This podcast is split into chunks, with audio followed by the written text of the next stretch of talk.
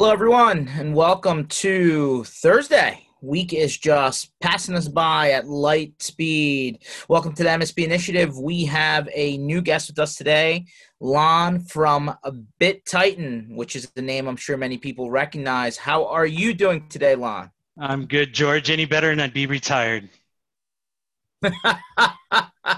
I hear you, man. I hear you. Um, so for anyone that doesn't know you or BitTitan, why don't you go ahead and give uh, give people a little bit of background about the company, and then why don't you go ahead and give people a little bit like of a professional background on yourself, right? Where did you start? How did you get to today being, you know, the the head of all things sales at BitTitan, and you know, kind of give us a walk memory lane.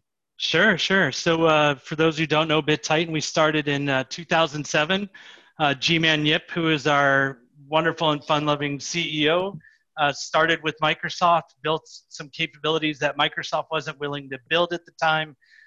BitTitan continued to progress, started as a channel company and continued to progress with its partners. So as partners had new needs for automation, primarily revolving around uh, migration, we continued to build that at things from mails, changing and adding sources and destinations, documents, OneDrive, SharePoint, Teams now is is the big thing, uh, and so on and so forth. And then, you know, as you guys may or may not seen, there's a new division of BitTitan over the last six months or so called Voleer, which takes our automation concept of how we built our migration side and helps create a platform that's usable by partners to utilize the automation theories and concepts behind BitTitan for their needs and what they need to do.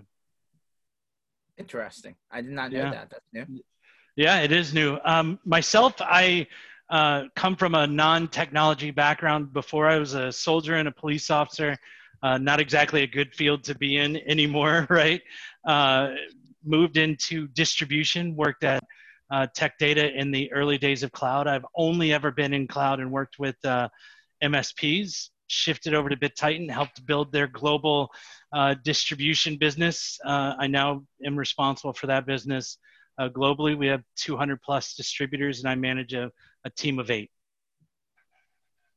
Wow, it's a lot of distributors. What counts yeah. as a distributor these days, Lon? Believe it or not, we have distribution in New Caledonia, Fiji, you know, you know uh, just about everywhere. I kind of wanted to make sure BitTitan was covered completely across the map uh, as it well, relates to Fiji, distribution. Fiji sounds nice. Bro, all, I signed Fiji so that I had a reason to go when when they start succeeding with us. So we've got a revenue threshold for Fiji, and and uh, we'll have to have an in-person QBR soon. For sure, for sure. So, I think uh, Microsoft's having one of their larger kind of online conferences of the year right now called Ignite. Yeah. Uh, yeah. Is that still going on, or is that over now? Ignite is still going on a bit. Um, we have a lot of our, our sales team technical side engaged. Ignite's more of a technical conference versus Inspire in the past, which is where, you know, we we typically interact in those kinds of events. So yeah, Ignite's still going on. You know, people cool. partners getting a lot of info from Microsoft. Yeah. Any any worthwhile highlights to bring up this call, or still going on and don't know enough? You know i still going on and and i don't know enough you know there's lots of new capabilities that microsoft is adding uh, to teams on a regular basis. So um, you know more information about that to come but i don't know the details just yet. No fair enough. So you know if memory serves right and this is going back a ways um and, and granted i mean you know things have obviously in technology world go at a crazy crazy speed. But i remember back in the day now this is going back to what 20 maybe early or late 2000s right? Microsoft business productivity suite. Remember oh, that BPOS? yeah. That was that was the when i entered. When bpos was created was when i started my technology career. Yeah Got it. So obviously the evolution turned into Office 365 and then now Microsoft 365. So that whole that was the early goings. Um, you know, and then I, you know, let's just take a, a, look at from an MSP standpoint how things are going, right? Because you have a unique view, you have a very tight partnership with Microsoft.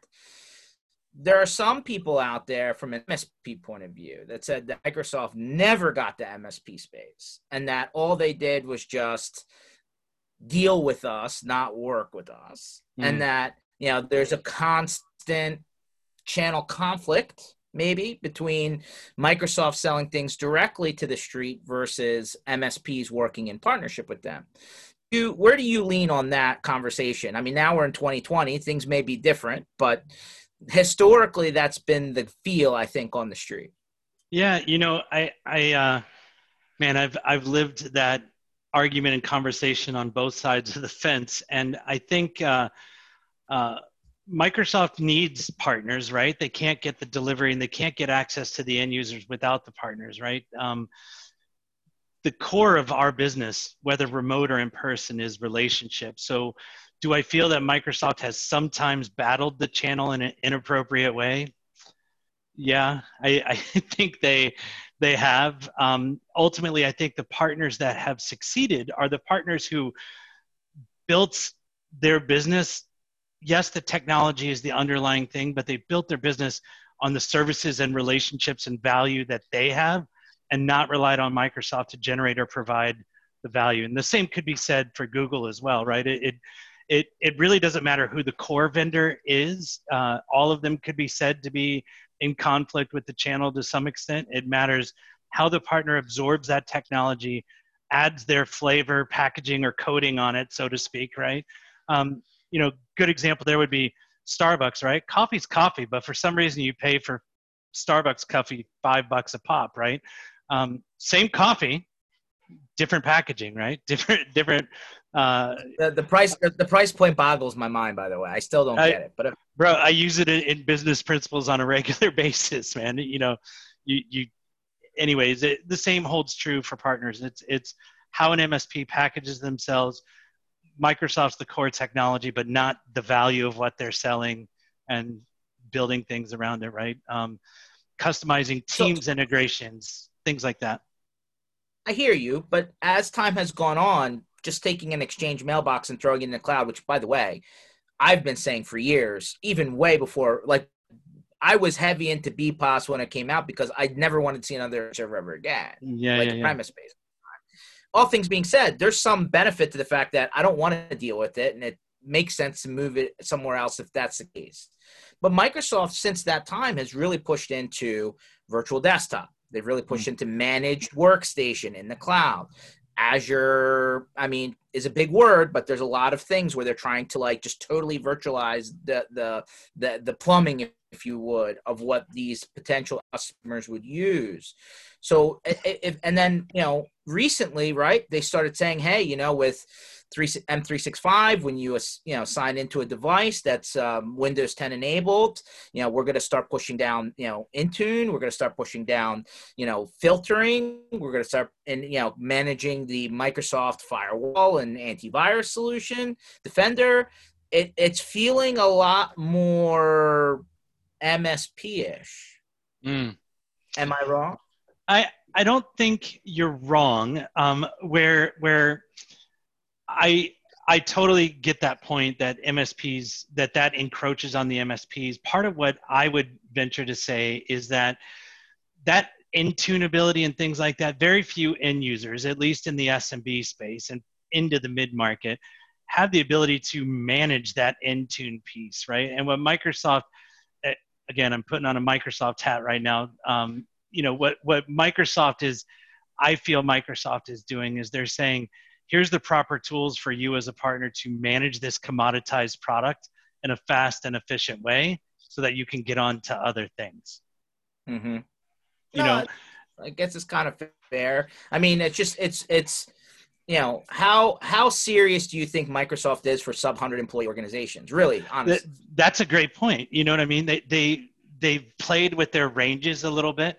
Um, but they've always stayed away from the SMB space because it's the economies of scale, right? It's why distribution exists. It's why MSPs are there to provide mm-hmm. value at those uh, those levels, right? Microsoft will get all up in your business for enterprise stuff, right? They'll go all in, right? Most of the time, they'll drag a partner with them. Most of the time, Um, but as it relates to deals under 500 seats, they tend to stay away, right? Um, a lot of their features, functionalities, and capabilities related to MCS or Fast Track, things like that, don't even apply to those ranges. Um, it, okay. They rely on on partners to to do it. Fair enough. I mean, I've just been monitoring the the social media feeds of out there, and um, Microsoft during I think over the last 48 hours has formally launched something called Lighthouse, mm. uh, which seems to be a consolidated RMM-ish style view, if you would, for things like device monitoring and stuff like that. Is is this their shot at RMM or what? What what is that?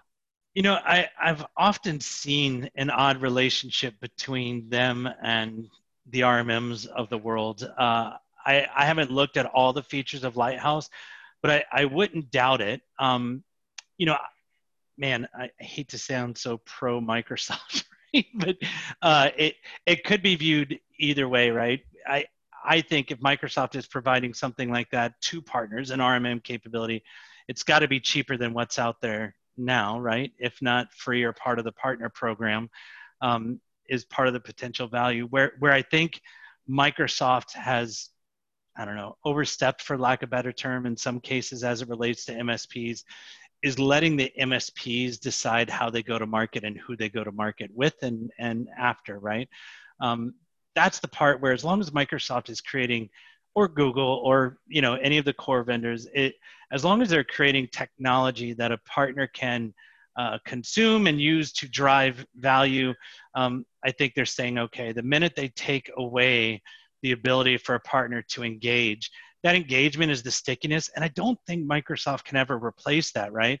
Um, again, it goes back to relationships. You utilize relationships um, to deliver quality service that generates value it's not the product that's generating value it's the service and support that's generating value like you said whether it's cloud or on-prem email is still email there's no there's no more groundbreaking things that can be done around that okay fair enough i I'm, i hear what you're saying so from you know the topic of this uh, the title of this session was cloud now yeah um have, haven't we always been doing some sort of cloud um, what is you know like back in the early you know mid and late 2000s, cloud was just the evolution of the word hosted. Yeah, so yeah. what does yeah. cloud mean to you? What is the definition now? cloud, right? Yeah, I, I I think you're right. I you know, and and what I mean by cloud now is that there was always has always been certain segments or verticals of the business from a consumer perspective that have rejected cloud, albeit a smaller percentage, mm-hmm. right? But you know, whether it be government or education or or um, mom and pop shops who are like, I can do it's dead technology now, but I could do some form of an SBS server setup in my you know five person company. Uh, you know those guys are having needing to evaluate cloud. They can't put a box under their utility sink in their closet anymore right? Um, no one still to this day i don't think anybody expects a company to be 100% cloud. Bittitan's close. We're probably about 75 to 80% cloud but we do still have some uh, on-prem servers. But we have more than 50 uh, products that we pay as you go right for consumption things from salesforce to security lockers all kinds of things um, like that but uh, i think you know gartner's saying that 88% of consumers are being forced, you know, of corporations are being forced to work from home now. That forces virtual desktop, different segments of cloud to be uh, adopted that may not have been adopted before. I think we could all say email is pretty ubiquitously accepted as a cloud first tool now, um, but desktops weren't, right? Desktops and some forms of collaboration weren't and all that kind of stuff. But now, you know, my kids using Teams on a Chromebook to go to school. Yeah. Let's talk about that for a second. So sure. team teams, SharePoint, OneDrive, right? These are supposed to be the replacement tools to a file server with a share and you know you know being able to authenticate stuff right? Um yeah. you know how realistic what is the size? How realistic is it for somebody to really exist in that way right? Is what is the magic number where things start to break down? You know, I, I don't know if there's a magic number to break down, but the new thing related to teams that we're seeing partners getting more engaged with is very, but and far more widely accepted, um, is honestly rebuilding the old SharePoint concept, right? And what I mean by that is SharePoint and CRM were very niche partner types that could do it, right? Um, because it, there was a lot of sprawl when you went into SharePoint. And it could go as complex as full on website hosting and as simple as a file share and, and using OneDrive, right? Mm-hmm. Um, mm-hmm. Teams, I think, brings a lot of that in together. And where the partners can interact better and drive success with teams is controlling sprawl, right? We're seeing, you know, sometimes two to one teams versus employees. That's kind of silly, right? You don't need 200 teams for 100 employees. It's so okay again where the value comes in is and microsoft can't provide that is the partner coming in helping draw an outline and and a template for how an end user should use teams you know segmentation how do they create teams what should these teams include which employees should be members and how to properly set up teams and there's not much licensing costs or any excess licensing costs of that it's all in service and value drive of the partner so mm-hmm. I think that's where the future of all those things condensing down a little bit are is is in the team space and partners and customers better utilizing that. So they're controlling costs, but far more of their employees are utilizing the cloud beyond email. Okay, so let me ask this question then. Um, because of how diverse Microsoft's reach is, right? You said you have mm-hmm. 200 plus distributors. I mean, people are selling 365 out underneath the Starbucks cup. Yeah, for sure. For lack of a term. So, you know, not, I'm not trying to get into a sales thing, but in all reality, right? Yeah. If I walk into a prospect who is already paying Microsoft directly and for 365, or if I walk into a prospect who's looking this way, change service providers, or if I look in, I walk into a prospect who has GoDaddy, yeah, yeah. And somehow GoDaddy sold them 365. It's not as simple as a couple of button clicks to just all of a sudden manage, take over, or or handle what's already there, right? It's mm. way more complicated sometimes, especially if there's these special variants of 365, like GoDaddy, for example, right? It's yeah, not the full sure. 365. It's like their special baked thing. Yeah. So, like when you when you when you walk into those scenarios, how do you successfully, you know, like every at this point, a lot of the MSPs out there have a relationship with distribution entity. You know, we all love our friend Ken Patterson from Pax8, by the way. Yeah, yeah, yeah. Ken. You're on here. Um, everybody has their their their CSE, you know, CSP, you know, with DISTI relationship, or if they're large enough, they're CSP one, and they're they're working direct with Microsoft. But like, you're trying to to to um, as much as you can cookie cutter things, right? So that you can get them into a bubble. How, but it's not that simple, right? So how, what, what's your what's your view of this, right? Know, Microsoft's kind of not made it easy to just go in and move it over, right? Yeah, yeah. So so my this is just my view. This isn't a bit BitTitan view, right? Is that it's become so commoditized, especially in the O365 space as it relates to email, as a partner, is the value or profitability even in the recurring margin of that product, or is it in the recurring service and support that you're providing that partner around those core products?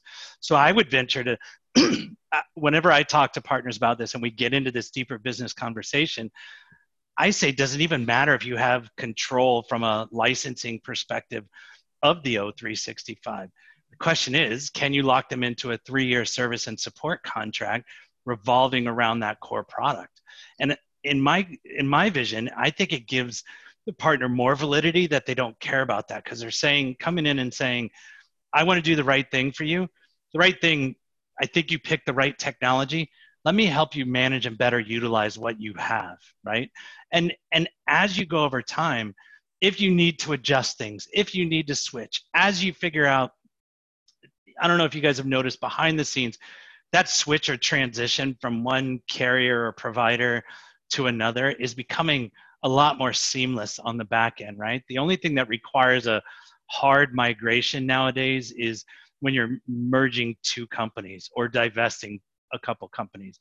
Um, but if it's changing responsibility behind the scenes, the GoDaddy one may be the only, the last of the the old school model, but a physical migration isn't required in most of those cases. Own the services. That's where you make all your money. Get an admin access account to their O365, and it really doesn't matter where it's managed or where it's hosted, I should say. So, what you know, big picture though, isn't the idea to streamline? You know, like an MSP wants to go in and sell their whole bundle of things, right? So if you're saying, hey, don't worry about where it is, just go in and say you'll manage it. At what point is like you're gonna have to start making changes, right? You're gonna have to start hmm. administering mm. these accounts. There is no such multi-tenancy yet, right? Yeah, Maybe yeah. that's enough near us. We'll see. So, you know, what what do you tell the MSP that has hundred accounts and each one of these guys they're in a bubble, right? Yeah, yeah. I mean, and that's kind of my point from a technology management perspective.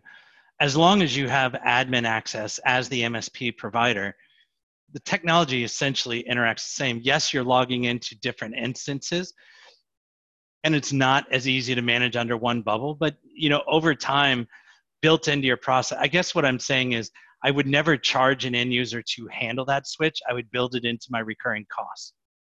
And as things come into play where it's necessary to move under your umbrella, right? Whether it be the Pax8 umbrella for ease of management of all your clients or whatever, and you're tired of managing individual admin access, um, as it becomes necessary, you you make the switch, right? Um, that's the way I would handle it personally. Um, and do it when the time's right. I guess what I'm saying is uh, this is more of a sales and enablement motion than a technology motion. And all I mean by that is get in, establish a relationship, lock in high quality service that deliver value. And the things you need to move around from an operational perspective on the back end will happen over time and the end user won't be affected by it. I don't think it needs to be step number one. It could be step number 10 that is eight months down the road. Okay.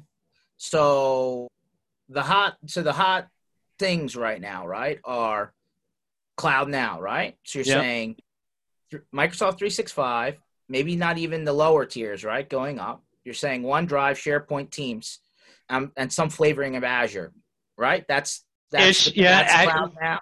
Yeah, whether whether it's Active Directory, you know, uh, ADFS, you know, Active Directory in Azure is is a, a good option. I'm not even saying you need to fully lock in with Azure. Um, what I mean by cloud now is these end users have to move now, right? And there's a lot of end users who don't know this technology and don't have the time to Google it themselves, right? All of us have purchased a car, especially in the modern times, where we go in and we research. I want a suburban. This is how much it costs. This is how hard they are to get. This is the price I should pay. And then you walk into a dealer and say, I want a suburban. I'm willing to pay X, and you're done, right? End users don't have the time for all this research, and there's a couple things that are triggering this. One is because of COVID, a lot of end users who were not prepared to work from home are being forced to work from home. So whether it is the idea of getting Chromebooks, virtual desktops, whatever they're doing, there's three or four technologies that they they um, have to move now, and they don't have the time to do the research. Therefore, they need to find an experienced MSP that they can trust to establish their new cloud principle, right? That's that's really what I mean by um, cloud now. And then from a partner perspective, it's the idea of not having to move everything at once. It is if they're not in the cloud with email, get the email up and running, get that going. Collaboration is now the new second, right? Whether it's Teams, Zoom, whatever it is, collaboration is the new second so you have to get that going. But it's to move things in stages based on importance and then it's to switch from a model of of instead of doing risk remediation do risk aversion with these new new customers to the cloud which means i take your time on the assessment up front however you do your assessments take your time on the assessments up front identify the roadblocks and objections and handle those roadblocks and objections related to um, to whatever it is that the project that you're moving for them to the cloud ahead of time. And that remediation up front or sorry that aversion up front will prevent any downtime on the back end. Remediation almost always ends up in downtime for an end user because you have to shut something off in order to fix it and move it. So that's really what I mean by cloud now. Not that anybody has to go 100%. It's that new people who have never been to the cloud need to go. And then the, this is the biggest year that Microsoft has had in a very long time of products reaching end of support. And obviously, go figure, I'm sure it was planned. All of them relate to the new M365, right?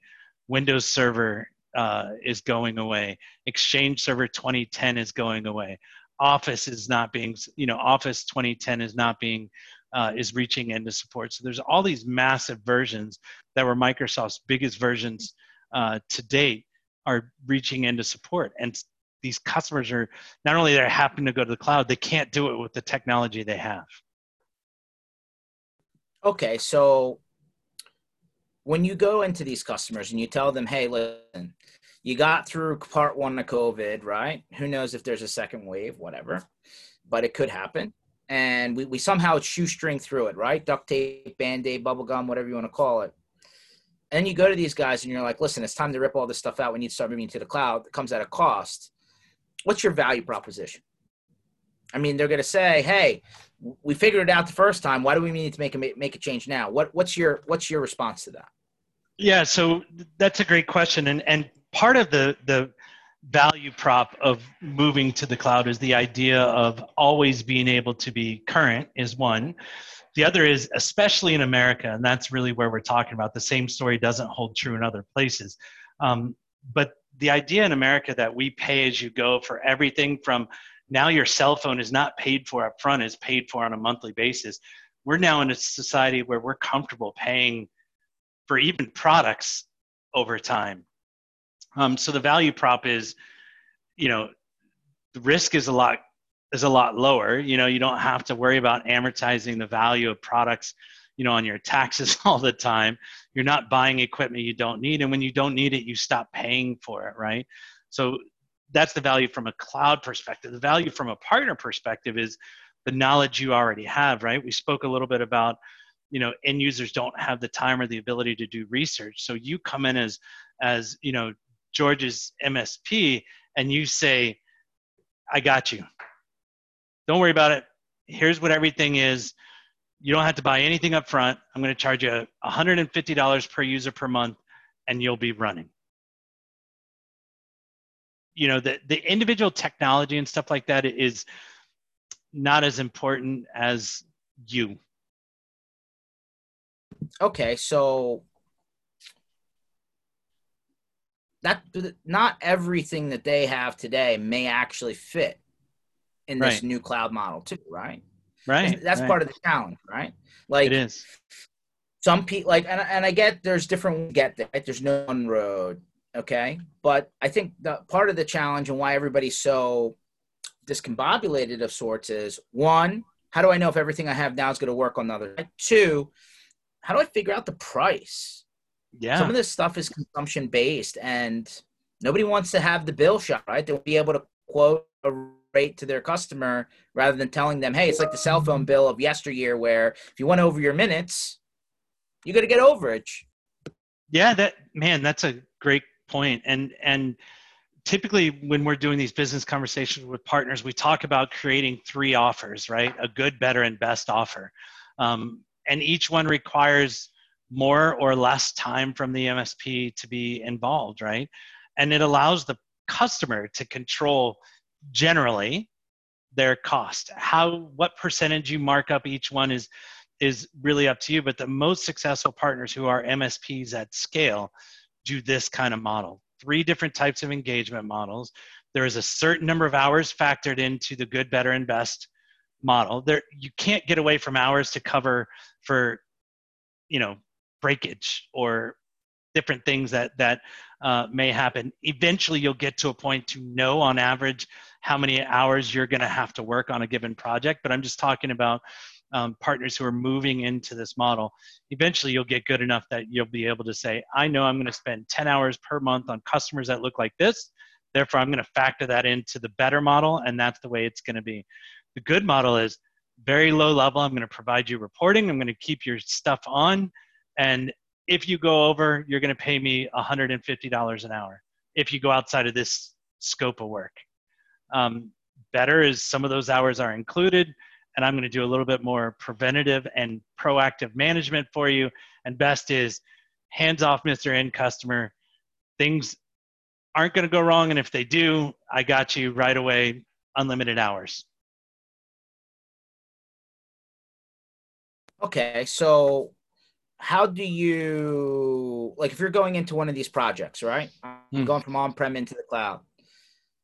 How do you determine what the project is, right? I mean, uh, short of going to a partner and having them help you, fair, that's an option. How do you estimate, especially for people who haven't done it regularly?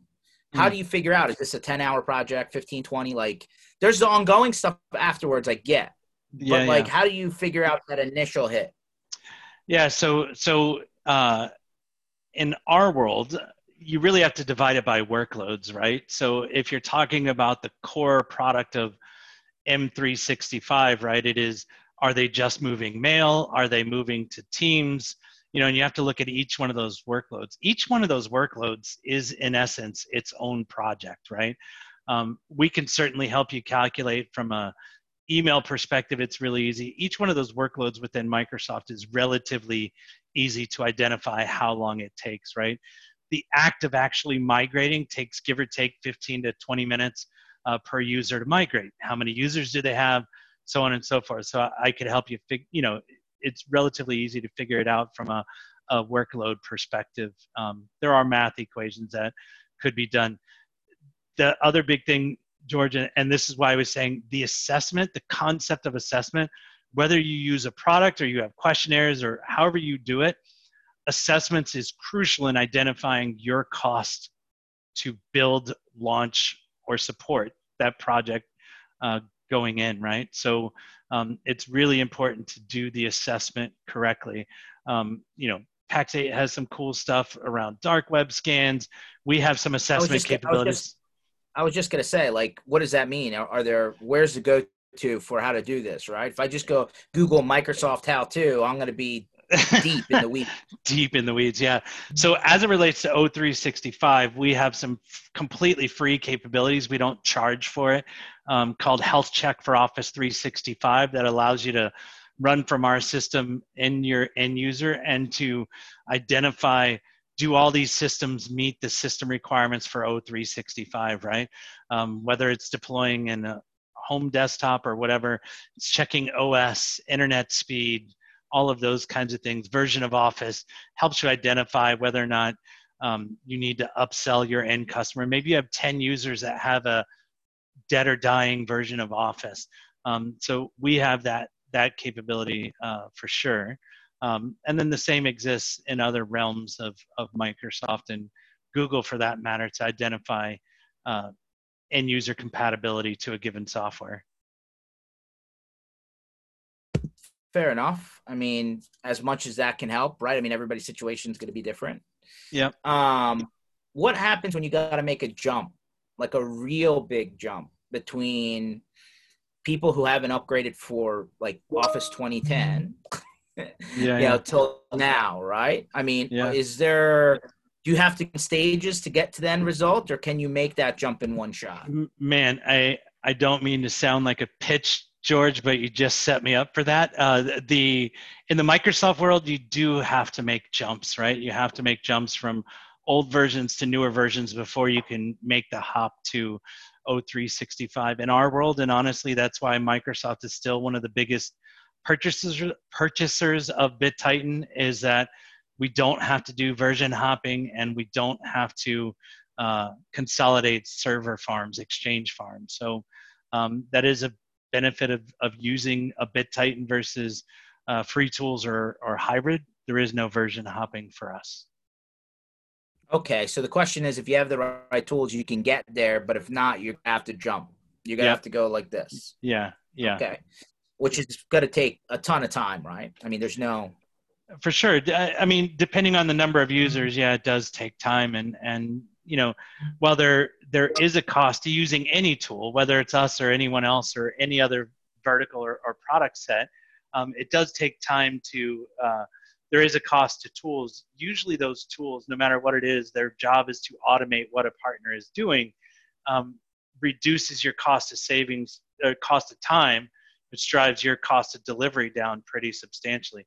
In our world, it's somewhere between five and 10x is, is how much time uh, we can save you. So if if we're saving you five to ten times the five to ten times the amount of, of delivery time, you know, you're able to do one of two things: either drive up the profitability of that individual project, or allow yourself to compete at scale with larger guys, you know, the CDWs of the world or whatever, um, allow you to compete at those bigger scale projects. So, and and get more projects uh, is really our goal of, of what we're trying to do with with and for partners.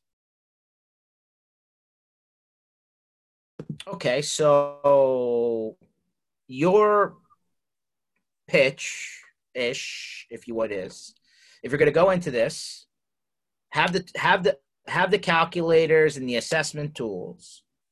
Then there is a cost to actually Im- implement, right? There's a cost yeah. to make those tools run mm-hmm. after you've done the initial homework. And that cost you can either A, catch in some sort of project, one time fee, or you can bake into the larger agreement after the fact. Do you know how many people go left versus right? Is there a, yeah, a standard man. or is everyone's so, different? There, there's really kind of classes of MSPs, right? There's MSPs and I'm going to go ahead and say my definition of an MSP is a partner who provides ongoing managed services. I know that sounds very common sense, but very few partners actually do that, right? Um, compared to the larger ecosystem that, that is out there. Um, so I would say that partners need to uh, provide, use those tools, reduce their costs, deliver the services upfront, um, and, and provide uh, the long-term value to, to drive that you know it, so so is there a difference like did, is there a difference in the tool set that you use to do the initial implementation migration deployment versus the ongoing monitoring adjustments tweaks? It is it is uh, you know we build ourselves to be in and out. There are other tools that provide long-term management. We specifically help with the automation of, of the migration up front um, sorry, back to the original question too. The partners who, it, there's a couple of different types of partners. There's those who charge project based for migration upfront and say mm-hmm. it's going to cost you ten thousand dollars to migrate, and I'm going to charge you fifty dollars a month to manage you ongoing. Right? Um, there's a very small subset, but it also is the most successful MSPs with a high valuation are the ones who say, I'm not charging you upfront but instead of $50 a month i'm going to charge you $75 a month and you're locked into a three-year contract right? It's the idea of building the project costs into long-term valuation uh, to, to the end customer and then locking them into a multi-year uh, contract. Small percentage but high profitability on the, the right side the, the side that does no upfront cost but extended over time costs. Um, the vast majority live on the left which is I'm going to charge you for the migration up front because it's a singular activity.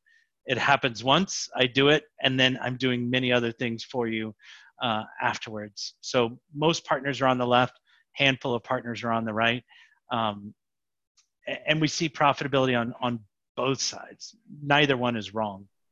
Okay. And then when it comes to and maybe this is just your you know your view right? Because you're in microsoft land like way more than most of the people watching this is that microsoft in their very very very very long terms of service say hey nothing's really backed up. Um, you need to have a strategy for that. Right? I mean yeah more or less that's what it says. even in their own language for for as it relates to backup and and legal holds and all that kind of stuff. They tell you smart money is you need a third party backup. They even say it in their in their verbiage right um, related to uh, how things are are backed up. It, it's kind of having the the chicken and the egg in the hen house right? Uh, it, yes there is geo redundancy in the microsoft world but your email and your backup is in the same place, right? Um, a lot of legal requirements, uh, FINRA, and you name the alphabet soup of of uh, compliance requires that your backup is something else, somewhere else, and that holds true even in the cloud world. It needs to be in a different set of data centers than your core data is in a lot of cases for those um, compliance requirements. So backup is a huge part of what you as a partner should be doing uh, on a recover, you know, on a recurring services basis, maintaining of that, does that data. Apply, does that apply for everything? Is that Teams, OneDrive, Azure, VMs, uh, email, right? It, it's yeah. everything. Yeah, yeah. I mean, it's all in one house basically for for Microsoft. Yes, it's in Azure, and yes, there's a bunch of data centers, and yes, there's geo redundancy, but it's all the same network. So, um, so as part of the calculators and the you know the tools to do this assessment, is that backup stuff taken into account in the beginning, or is this something you have to figure out in addition to? No, I think it's something you have to figure out in addition to because you have to get all the way behind the curtain to, to determine what needs to be my uh, what needs to be backed up, right? The the types of ongoing services that MSPs can do around technology, not just relationship, is you know security management. SSO is going to be really important in this work from home world. SSO is a concept that not a lot of people know as an end user, right? BitTitan manages it for me, and I'll be damned, George, if something breaks on my SSO, I am completely and utterly lost when all of a sudden I can't log into this other thing. So that management of SSO for the layman end user that's not involved in technology is, is a recurring service MSPs should do. Backup is another thing. Virtual desktop is, is another thing. Um, voice you know managing voice is is an important thing that an end user doesn't understand the complexity sip trunking and all those other crazy terms um, voice uh, you know i could probably think of a, co- a couple others that security and patch management so not just the sso side but making sure that a desktop is up all the time and running windows defender while it, it is an automated capability the management running of it and regular backup of it, you know, and, and deciding which patches make it through and which ones don't um, is not necessarily a layman's product. I can't tell you guys how many times I've jacked up my desktop because I let things fly that I shouldn't have, right? Um, so th- those are all things that I think become a part of the normal service portfolio. And if you think about those four or five things that I named, the skill is not in what those five things do. Yes, you as a partner needs to choose the right one of each one of those five things. It's in the packaging, right? It's the Starbucks concept. It's how you deliver it. A restaurant could have the world's best meal, but if service is bad, you're not going back to that restaurant, right? If if they mess up your order, deliver the wrong thing, don't bring your drink automatically. Those kinds of things. That's what provides a three star service for a restaurant. The same holds true in technology. It's the bundling of how you as a partner bring those things together.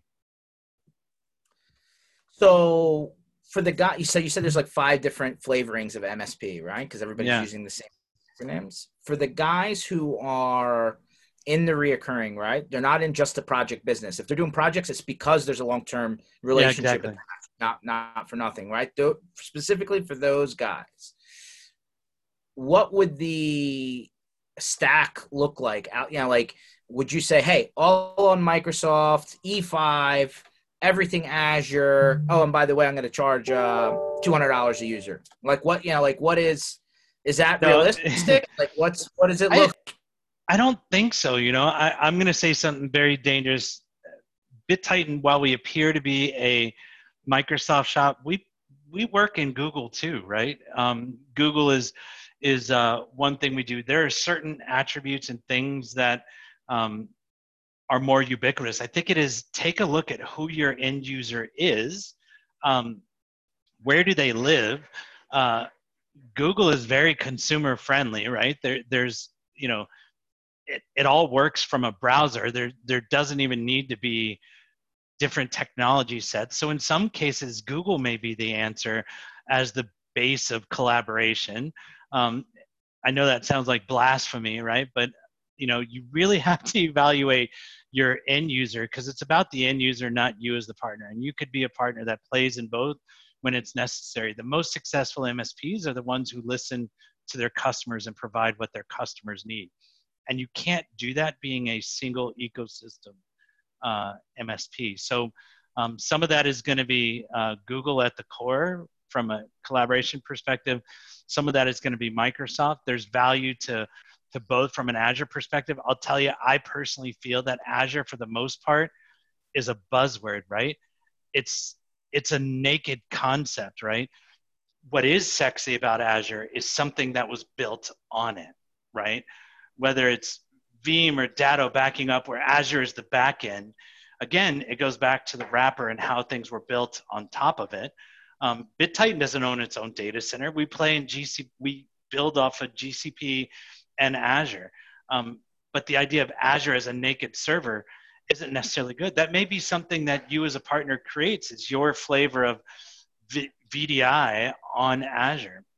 You know, um, Amazon has has a really solid VDI capability. It's Microsoft licensing, but but on AWS, right? Amazon's one of the world's biggest consumers of, of Microsoft licensing. So, yeah, that's true. You know, you know. So, anyways, so, it's those so, kinds of things. So, so Ken Patterson chimes in. He's like, Microsoft equals security, Google equals, and he left it blank. no, uh, man, damn, Ken, way to put me on the spot there. Uh, G- Google, um, Google equals simplicity. Let's put it that way, right? It is not going to, and and that's kind of where I was going with it. It is not going to be every customer that needs that, right? But if you've got a three-person retail shop, adding that security into it is going to be the partner's responsibility. And I, and I absolutely agree with Ken that Microsoft is the more secure of the of the solutions by far, light years beyond. Uh oh. Uh oh. He came back and said simplicity for hackers. Too. Yeah, yeah. That, oh, Ken, I I agree with all that, right? But but if you've got uh, an end user with a global business that is a small company that is trying to reach as many consumers as possible, you know, Google Meets works well. I get that it's not the most secure, um, and that's where the evaluation and assessment comes into play. Uh, in a lot of cases, there are ways to secure um, the Google side of things. It is not simple. Um, I get all of that, but um, my my concept isn't that it has to be Google either, right? If if Google is not the right solution, my all I'm saying is a multi-cloud approach is the right answer. Doesn't have to be Google. Okay. It, it could be right. a, AWS. I'll back off for for our boy Ken and and uh, back off of a pro Google story there, but the it, it is a multi-cloud first solution, right? It is. Okay evaluate for the end user what are they capable of? You could simplify the google solution i'm sorry the microsoft solution in a chromebook type environment on behalf of your end user. It it all goes back to the packaging. So so brent our favorite uh, our favorite uh, msp initiative uh, chatter inner says um, he, that was a great analogy for uh, a great analogy for Azure is is like an erector set or Legos, right? It's not a yeah. turnkey, right? Yeah, it's not. And then he comes in and says, "But what about what your employee knows to use? Uh, it is what your employee knows how to use from home, kind of thing, right? So what they're they're used to. Um, but I think there's a little bit of training and, and education involved there, right? I think that's part it, of the man. Uh, and you hit it, George. That that is not only one of the challenges, but that education, that ongoing education and enablement, is part of the long-term revenue slash value add opportunity for the MSP. It doesn't always have to be break fix or keeping things running. It's it's about efficiency, right? It's about the proper MSP long gone are the concepts of those uh, man i don't even remember what their names were but the, the there was a a division of of vars that sold the education services. It's a one-stop shop now right? It it should be part of your package that you're offering as a successful msp not just to institute the right technology. And where I agree with you as a partner is it's very hard to be a jack of all trades. So you as a partner should identify what are your options. You always have to have multiple options, but you also need to have backup uh, as part of your plan is education on the technology that you're selling, no matter what it is. It's the enablement piece because the valuable partner, no matter who you're selling as the core vendor, is the one who drives usage and consumption. It is long gone are the days in the cloud world of just selling some shit and hoping that people use it. You have to get people use, you know, usage is what counts, right? Um, so in order to drive that usage up, Microsoft is going to value you as a partner better if you are a full service partner, right? If you are driving the usage of all five or six things within M365, um, that's when you become valuable. And that's when you become valuable to, to multiple vendors, is where you're driving that average revenue per user up and they're leveraging BVoIP when responsible, and they're leveraging BitTitan, and they're leveraging all of these things, and knowing when those pieces snap in. And we'll just keep down that erector yeah. and, and Lego set, right? It's having that. Legos mean nothing to most people without that guideline or that blueprint, right? Without that eh, instructable, I think they call it, right? You are the instructable as a partner, right? You're the guy telling them how to snap these things together to make it what they want not fair. So Brent pops in and says he was he was really referencing Google products. Then he goes into the you know Google's kind of gotten into kind of like Apple did, right? They got into education at the really early you know early education levels, right? Grade school, middle school, high school, and they kind of indoctrinated these people because you know all these schools were giving them kind of free free products, right, underneath of the schools you know kind of offering. Um, there's some truth to that, right? I mean, that they're just used to it, right? So they expect it once they get into the workforce. For sure.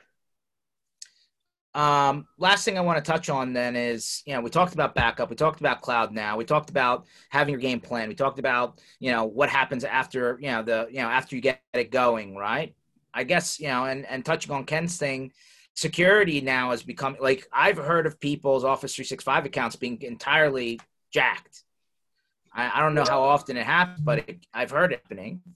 You know, where like all the data is basically cooked, right? And they have to try and restore. Um, yeah. You know, have you heard of that? And and when it comes to security, you know, what's the recommendation now? I I have not heard of that before. Um, and I play I played in this game for a really long time. Um, but with that being said, let me throw in my protective caveat. I'm on the migration side, right? So I typically don't see an end user long term. I know that we migrate securely. I know they land securely in O365, um, and I know that they there are protection options on the back end. Right? There's things like uh, legal holds that prevent things from being deleted. Um, there, there's you know uh, different types of encryption that you can add to it. I haven't personally seen that from a product perspective, but if a partner is worried about that or an end user is worried about that, again, that's part of the value add that can be added to this, right? Um, as a partner to protect that. I know that we migrate in a HIPAA, uh, HIPAA compliant way. We'll sign the BAA agreement. I know that there's a lot to be said for Microsoft's security up front.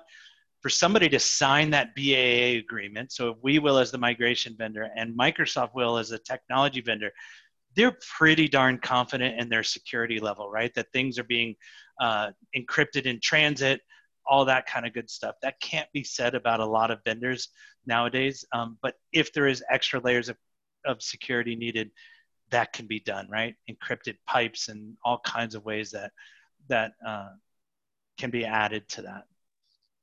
So let's then ask you, like, on you know, like, what are the top five things that could go wrong when things are being migrated? Then. Well, uh, one is data sprawl, right? That that does exist in in the cloud world, um, where you get that lifetime CEO who never deleted an email, and now ten years later they're moving to the cloud. yeah, right. And and you have a a three terabyte single mailbox that has lived as long as the CEO has been in business, right? Uh, that can cause some issues. Um, public folders tend to get very complex. public folders as a technology has come and gone and come again uh, in multiple ways, and and in a, a lot of ways, public folders is better served in a Teams type of environment uh, than the concept of public folders. So public folders uh, causes a lot of issues, uh, and then um, whether it's mergers and acquisitions, but if you've got a tenant to tenant migration, and for some reason someone with the same name exists on both sides, that causes everybody's world to break. So making sure that the, the same name doesn't exist in both places uh, can cause some pretty substantial uh, issues, especially in a merger kind of situation.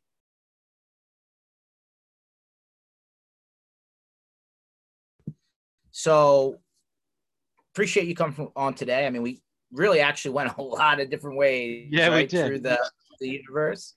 Um, how do people find you, your company, these resources that you say exist to help them figure out things like calculating things and assessing things and reviewing things before they get deep into the deep end? Yeah, so I personally care about distribution. Uh, so whether it's Pax8 or any of the other guys, um, reach out to your sales team via distribution. Um, if all else, else fails, sales at BitTitan uh, is the best way to get a hold of the general team. And if you want to talk to me personally, I love to speak to partners and learn more about their business. It's uh, lonc at bittitan.com. Uh, and I'd, I'd love to learn more and, and gain some knowledge from, from you guys. Awesome. Lon, I really appreciate it. I hope we see you soon. You know, hopefully, you know, that's all get back on the road. Yeah. Us sooner rather than later. Uh, every for everyone else, this session was absolutely recorded and will be available on MSP Initiative very shortly. Uh, MSPinitiative.com on our you know landing page, YouTube, etc. Um, you know, keep keep coming on board Tuesdays, Thursdays, one o'clock Eastern time.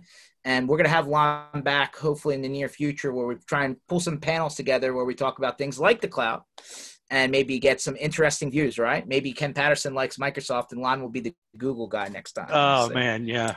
All right. Thanks, guys. you got it. Have a good one, everyone.